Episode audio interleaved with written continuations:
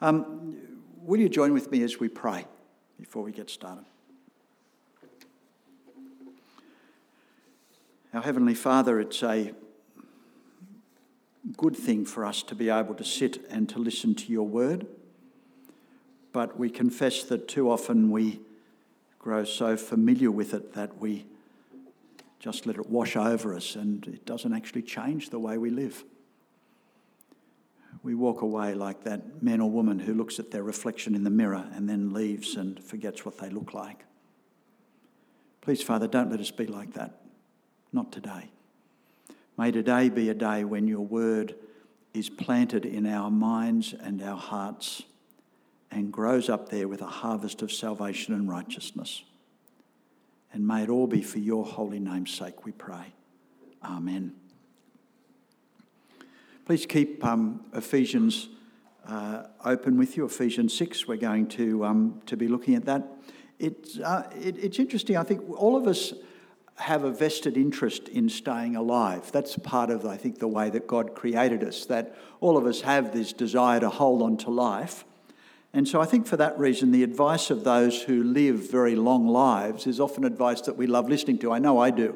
I love hearing what very elderly people have to say about what they think is the secret of a long life. I was um, reading some of them the other day, and uh, a lady called Jessie Gallan, who in 2015 was the oldest woman in Scotland, she was asked what uh, was the secret to her longevity. How did she manage to live for so long? And she said the secret to a long life was staying away from men. She said they're just more trouble than they're worth. And I thought it'd be worth checking that out and seeing if anyone else agrees with that. So Mabel Jackson, who turned 100, gave credit for her long life to gin and tonic. Uh, she said, I have two gin and tonics at lunchtime. I have another one at tea time with a biscuit. And I have three more during the evening while I do my knitting. Um, I'm quite sure that her doctor hasn't recommended that. Her daughter suggested that the gin may well have been preserving her like a good pickle. Uh, and that's certainly quite possible. Richard Overton, who was an American and reached 112 years of age, said that he had no aches or pains, even at 112. But he said he smoked more than 12 cigars a day, rose at dawn, and drank a little whiskey in his morning coffee. And again, I thought, I'm not sure that the medical professionals will like that one. Ruth Benjamin was a little bit better. She turned 109 and she said that the secret to long life was a stable marriage, abstaining from alcohol, and eating bacon.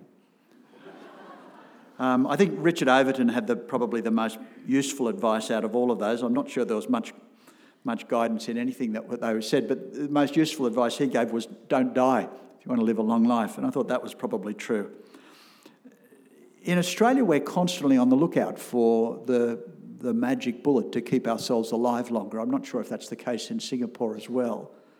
But there are always, our, our newspapers and our, our social media is always full of new articles about diets that we should um, be embarking on, about avoiding salt, avoiding sugar, watching your BMI, whether there's good fat or bad fat. And most recently, in the last couple of months, there have been all sorts of articles about the horrors of something called ultra processed food. I don't know if that's hit Singapore or not, but uh, ultra processed food and the harm that it can do. And in Australia, we invest an enormous amount in trying to make our bodies last. Uh, it's just something that we seem to be obsessed with in many ways. And yet, we pay so little attention as a community to how to make our souls last. Uh, even Christians, I think, we can pay so little regard to how to live long and well in the Christian life. And I'm sure that all of us know people, and they may even be close friends or members of your family, who began in the Christian life seemingly so well and then slid away from the Lord Jesus and are no longer following Christ.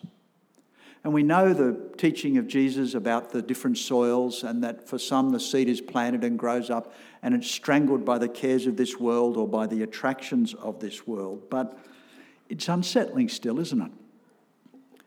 When we hear about someone who has succumbed to the wiles, to the schemes of the evil one, it's unsettling. we find ourselves asking questions about could that happen to me?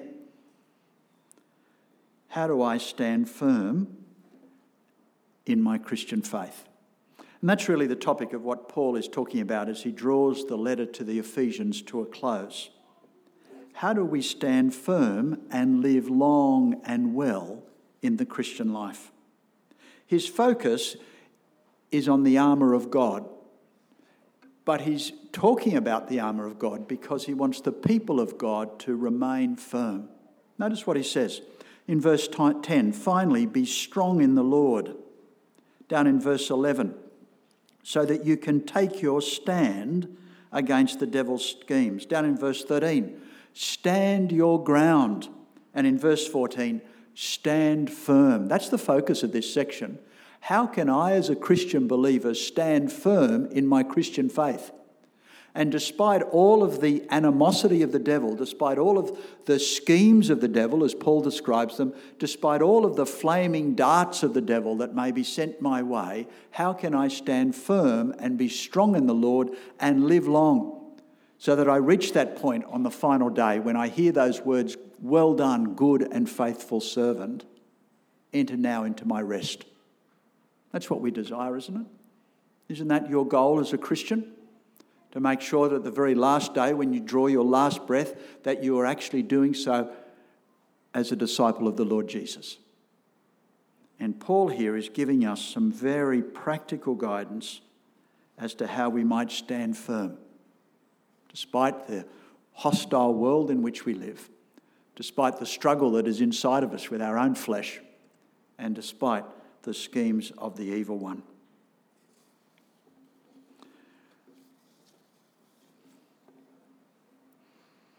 Notice what he says in verse 12 For our struggle is not against flesh and blood, but against the rulers, against the authorities, against the powers of this dark world, and against the spiritual forces of evil in the heavenly realms. Notice that our struggle is not against flesh and blood. What we are struggling against, rather, is the devil.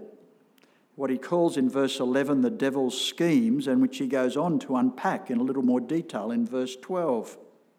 Calvin says that Paul spends so much time in articulating these devil's schemes because Paul wants us to understand the seriousness of the threat that we face. See, too easy to dismiss out of hand what we can't see or touch or feel. And so, because we can't see or touch or feel the evil one, we, it's very easy for us to neglect him, to not notice, to not be aware, and not to stand firm. And so, Paul details the threat of the devil so that we will not be complacent in the Christian life. He doesn't want to make us afraid. We are victors in Christ over Satan but he does want to make us alert. Notice what he says in verse 12 that, that the devil and his forces are powerful. Notice how he describes them rulers, authorities, powers, spiritual forces. The scriptures tell us that the devil was defeated at Calvary, that the Lord Jesus Christ, by his death on the cross, once and for all defeated the power of, the, of death over us, once and for all remove the sting of sin. Satan's power was defeated at the cross, but nonetheless, the apostle wants us to understand and not to underestimate the influence of Satan today as he wages war still against the people of God. His defeat is sure and certain in the cross, but he wages war against you and I, and he is powerful. Don't underestimate him, Paul's saying. But he wants us to understand also the evil of Satan. Notice what he says the powers of, us, still in verse 12, the powers of this dark world, the spiritual forces of evil. There's a dangerous malevolence in Satan as he seeks his, our destruction. And so Paul wants us to understand that what he's about to talk about is serious. It's serious because we have one who is malevolent and hostile to us, who doesn't want to see you continue in the Christian faith, who doesn't want to see you stand firm in the Lord Jesus Christ, but would delight to see you fall away from him. And so Paul says, I want you to understand that. I don't want you to underestimate the threat, but I want you to be confident nonetheless by putting on the armour of God. And then he lists six elements that make up a Christian's suit of armour. And then he adds a seventh essential, which is prayer. Of those six, you can, there are three that he says you should put on, the first three, and they're really how we should live. And the second three are things to be taken up, and they are really in whom or in what we should put our trust.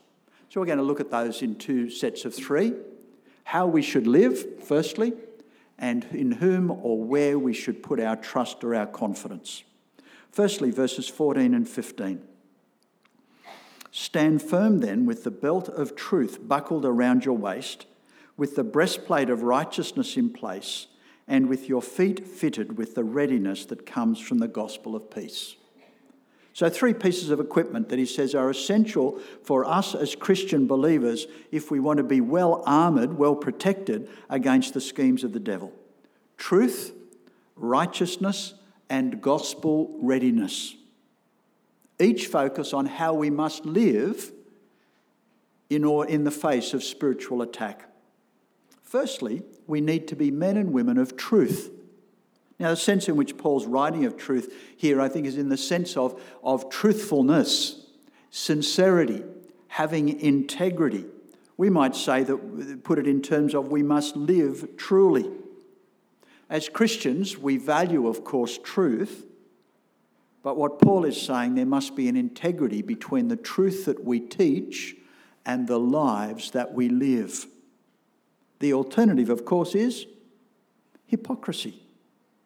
But no, says Paul, make sure that you stand firm with the belt of truth, with an integrity in the way that you live, so that you live a life which is consistent with the testimony that you give. Next, he goes on to talk about righteousness. In Christ, of course, we are made righteous. It's the wonder of the gospel, isn't it?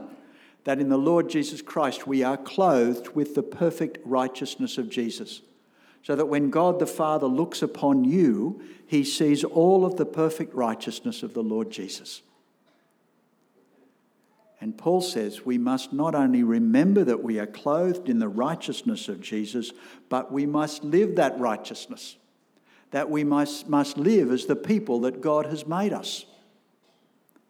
We are made righteous by God through the Lord Jesus Christ. We are commanded, Paul says, to be righteous, to live righteously, for the honour of the Lord Jesus Christ. And the third thing he says is to, is to take onto your feet, so put on as shoes, readiness that comes from the gospel of peace. Living a life of service, reaching out to people in love with the saving message of hope of the gospel of our Lord Jesus. Three ways of behaving, Paul says living with sincere integrity living lives that conform to the righteousness that God has already given us, and living lives of service that reach out to others with the gospel. What Paul is saying is the best antidote to Satan is not something which is negative, but rather positive. The best antidote to Satan is to live a life of conspicuous holiness where you are centered on Christ, and that way you will not give the devil a foothold against you. Notice what he says. You'll remember when you were going through Ephesians back in chapter 4, there are all sorts of commands from Paul about the kind of life that we as Christian men and women should be living. And in chapter 4, verse 22, he says we should be putting off our old self, but it's not just enough to put that off. It's not enough just to be negative. We must be positive also, put on something, put on the new self clothe ourselves in the righteousness and the holiness of God. It's the same command that Paul has here in chapter 6. Notice what Paul, Paul's explanation in chapter 4 for behaving this way is. He notice in verse 27, he says, Live this way, live a life of holiness, live a life of integrity, live a life of service, so that you will not give the devil a foothold. Right there in the middle of teaching about holy living is the reason for it. Don't give the devil a foothold. The best antidote to, the, to temptation is obedience. It was Aristotle, I think, who said that nature abhors a vacuum. That whenever you've got a vacuum, there is always pressure to fill that vacuum. If our lives are empty of consistent, holy, faithful, servant like Christian living, then that vacuum will be filled by the devil. There'll be no resistance to him. If our lives, on the other hand, are filled up with holiness, with a consistent integrity, with a life that is given over to the service of others, there will be nowhere for the devil to gain a foothold. And so we will stand firm against his schemes. Put on these things, says the apostle. The best defense to the devil is obedient, Christ focused living. I want to ask you is that true of you? Is Christian godly character high on your list of things that you pray for, that you work towards, that you strive for and hunger and thirst for? When you woke up this morning and you got yourself dressed, did you aim to put on holy living? As you were putting your shoes on, did you want to put on a life of service that reaches out for Christ into the lives of others? As you were buttoning up your shirt, were you also thinking about how you might be able to be clothed in holy living in order that the devil might not have a foothold over your life? How much does holiness matter to you as a follower of Jesus? If you're struggling with temptation, don't simply say no to it. Say yes to obedience. That's what Paul says to the thief, doesn't he, in chapter 4? Stop stealing.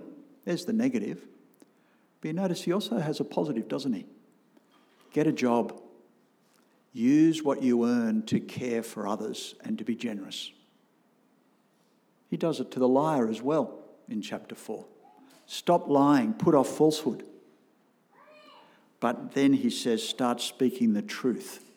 In verse 25, start speaking the truth to others. Put off the old, put on the new.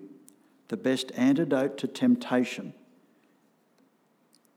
is holy living. How committed are you to getting rid of sin in your life and putting on obedience? Billy Sunday was a um, American evangelist. Nowadays, most of us haven't heard of him, but uh, he was operating around the end of the 19th and the beginning of the 20th century.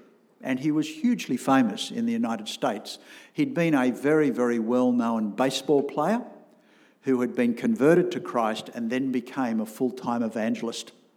His evangelistic uh, crusades were almost like road shows. He was a very flamboyant, over the top, dramatic, theatrical sort of preacher. He would strike poses on the stage. He would, he would walk all around. Sometimes he would smash furniture because he would get so excited. He'd stand on the chairs. But in his, in his, in his preaching, he was always strong about getting rid of sin in our lives. Let me read to you one of my favourite quotes from a sermon that he preached. He said, I'm against sin. I'll kick it as long as I have a foot. I'll fight it as long as I have a fist. I'll butt it as long as I have a head. I'll bite it as long as I've got a tooth. And when I'm old and fistless and footless and toothless, I'll gum it until I go to glory. Is that how you see sin? You'll do anything to get rid of it. You'll never give in to it. Is that how you value holiness? Put on the armour of God, says, says Paul. Clothe yourself in obedience. Clothe yourself in integrity. Clothe yourself in service. It is the best way of resisting the schemes of the devil. The next three items that we're commanded to take up are really where we the focus of where we put our trust. Notice verse 16 the shield of faith, which will extinguish the flaming arrows of Satan, the helmet of salvation, saved by faith alone in Christ alone, and the sword of the Spirit, that word of God in verse 17, which gives us the promises of God on which we can take our stand. Where does your trust lie? Put your trust in God and his faithful promises, says the apostle. Take up the shield of faith. Wear the helmet of your salvation, knowing that you are saved by faith alone in Christ alone. Put your trust in God's promises, in His word. And in doing so, you will extinguish the flaming arrows of the evil one. What are they? What's one of the most effective ways that Satan attacks the people of God? I probably don't need to tell you. The name Satan says it all, doesn't it? It means accuser. He accuses us. He seeks to condemn us by accusing us of our sin. And I'm sure that each of us have had that experience. God cannot forgive you, not knowing what you've done. God will never forgive you. How many times have you come asking for forgiveness for the same thing over and over? Is God going to forgive you yet again? Surely not. God would forgive most things, but surely He will not forget, forgive that one.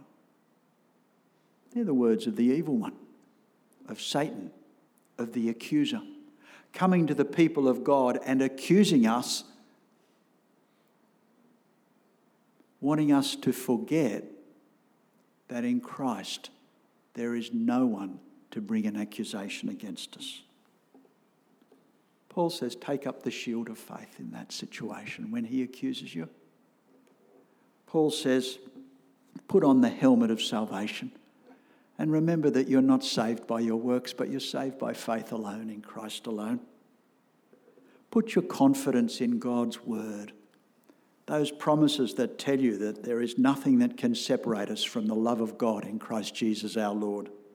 Those promises that say, if Christ is for us, then who can be against us? Who would bring a charge? Who would accuse us? If God is for us, then who can be against us?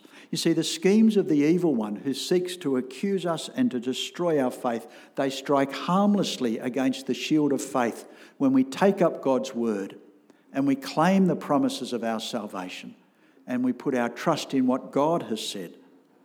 That if we confess our sins, He is faithful and just and will forgive us our sins and purify us from all unrighteousness. The great German reformer Martin Luther struggled throughout his life with these temptations. He doubted constantly whether God was good to him. He was racked constantly by the fear that he would be outside of God's mercy and forgiveness. And yet, the way in which he combated it was to take hold of the promises of Scripture and to stand firm upon them. Take up the shield of faith. Put your trust in God. Put on the helmet of salvation. Know that you are saved, not because of your works, God knows your sin, but solely by Christ. Put your confidence in God's word and God's promises, which give you assurance that if God is for you, then who can be against you? Notice finally, Paul says in verse 18, and pray in the Spirit on all occasions with all kinds of prayers and requests. With this in mind, be alert and always keep on praying for all of the saints. That's the last thing. Put on prayer. Dietrich Bonhoeffer is um, probably well known to many of us, perhaps all of us. He uh, had the insight in the very early part of Adolf Hitler's reign in Nazi Germany in the 1930s, he had the insight to be able to recognise the idolatry that was associated with Adolf Hitler and to oppose his regime. He was eventually imprisoned and uh, executed just before World War II ended. But the interesting thing about Dietrich Bonhoeffer is that he had not always been a Christian. In fact, Bonhoeffer had a PhD in theology before he got converted. Bonhoeffer was actually lecturing students in theology before he got converted. Bonhoeffer had been the pastor of a church before he got converted. He said, up until his conversion, the doctrine of Jesus Christ was something which he sought to turn to personal advantage. But after he was converted, he said, For the first time, I discovered the Bible, every word a love letter from God.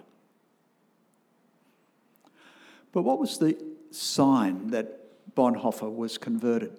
Because you think about it, for a life of someone who's already studied theology, who's already pastored a church, who's already lecturing students for the ministry in theology, his life, and it was, was a consistent life. How could you tell that Bonhoeffer had been converted? There was one way.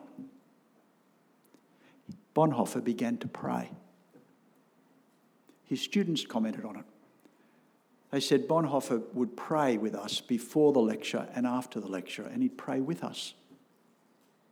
The student ministers that he was training to prepare for Christian ministry noticed it.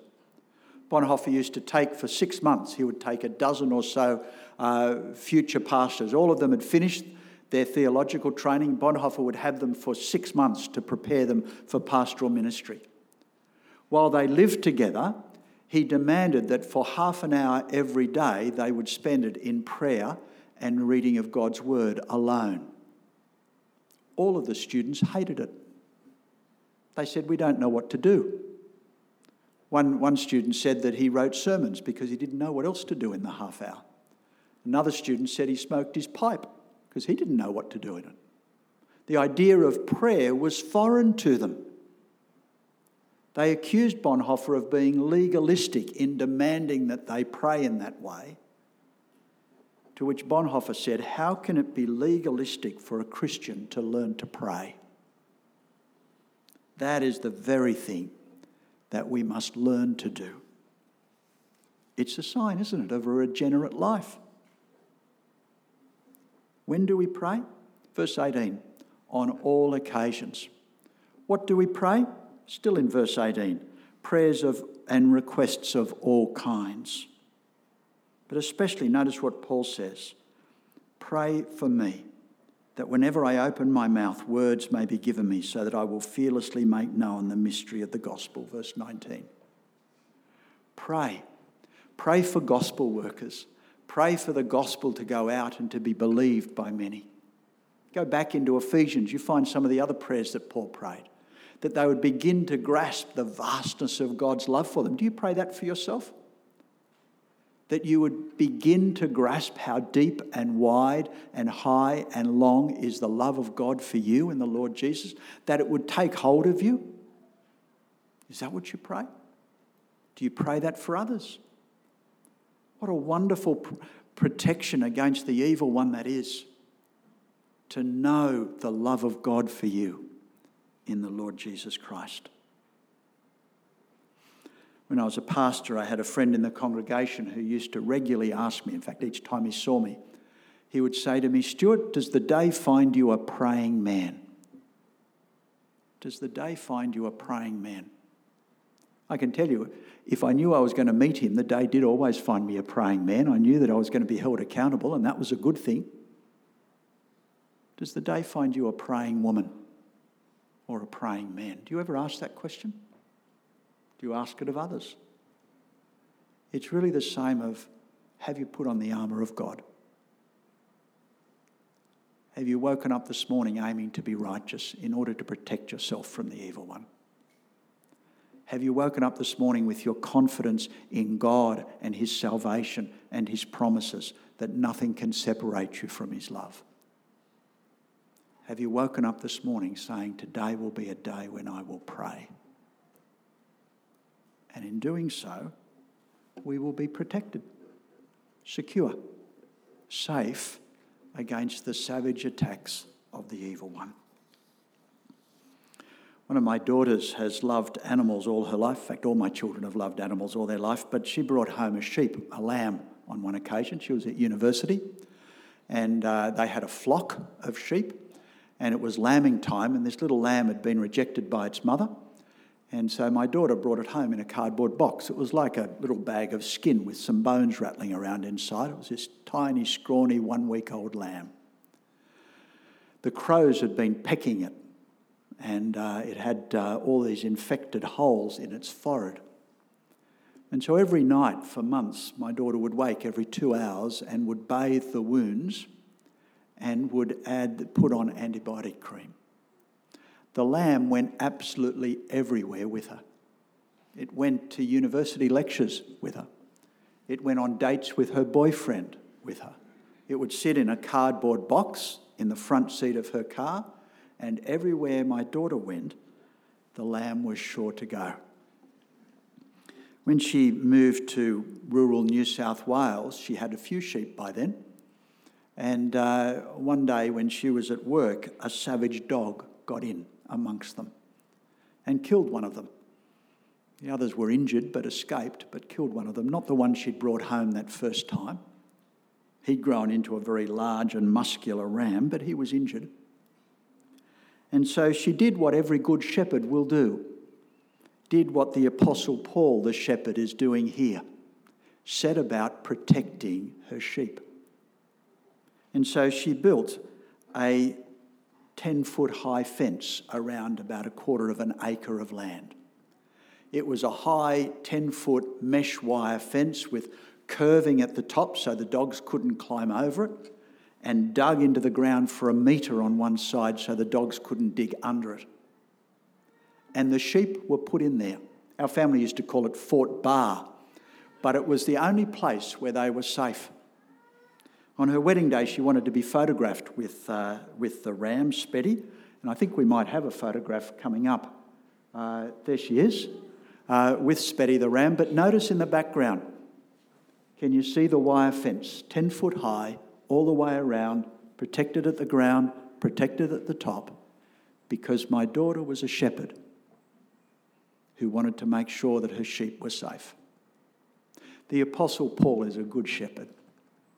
He wants to make sure that his sheep are safe. And how does he do that? Well, he says this is how you build a 10 foot high fence around yourselves. Put on the armour of God. Live a life of holy righteousness because the best antidote to the attacks of the evil one is a righteous, holy life. Put your confidence in God's word. Let it be like a shield that extinguishes the flaming darts of accusation that the evil one will bring against you. Put your confidence in that promise of Scripture that God will forgive, has forgiven, and done it solely through the Lord Jesus Christ.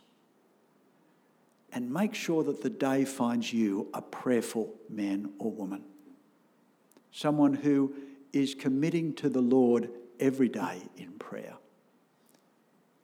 And may the peace of God then possess your hearts and souls as you stand firm, strong in the Lord, protected and shielded by the grace and the mercy of God.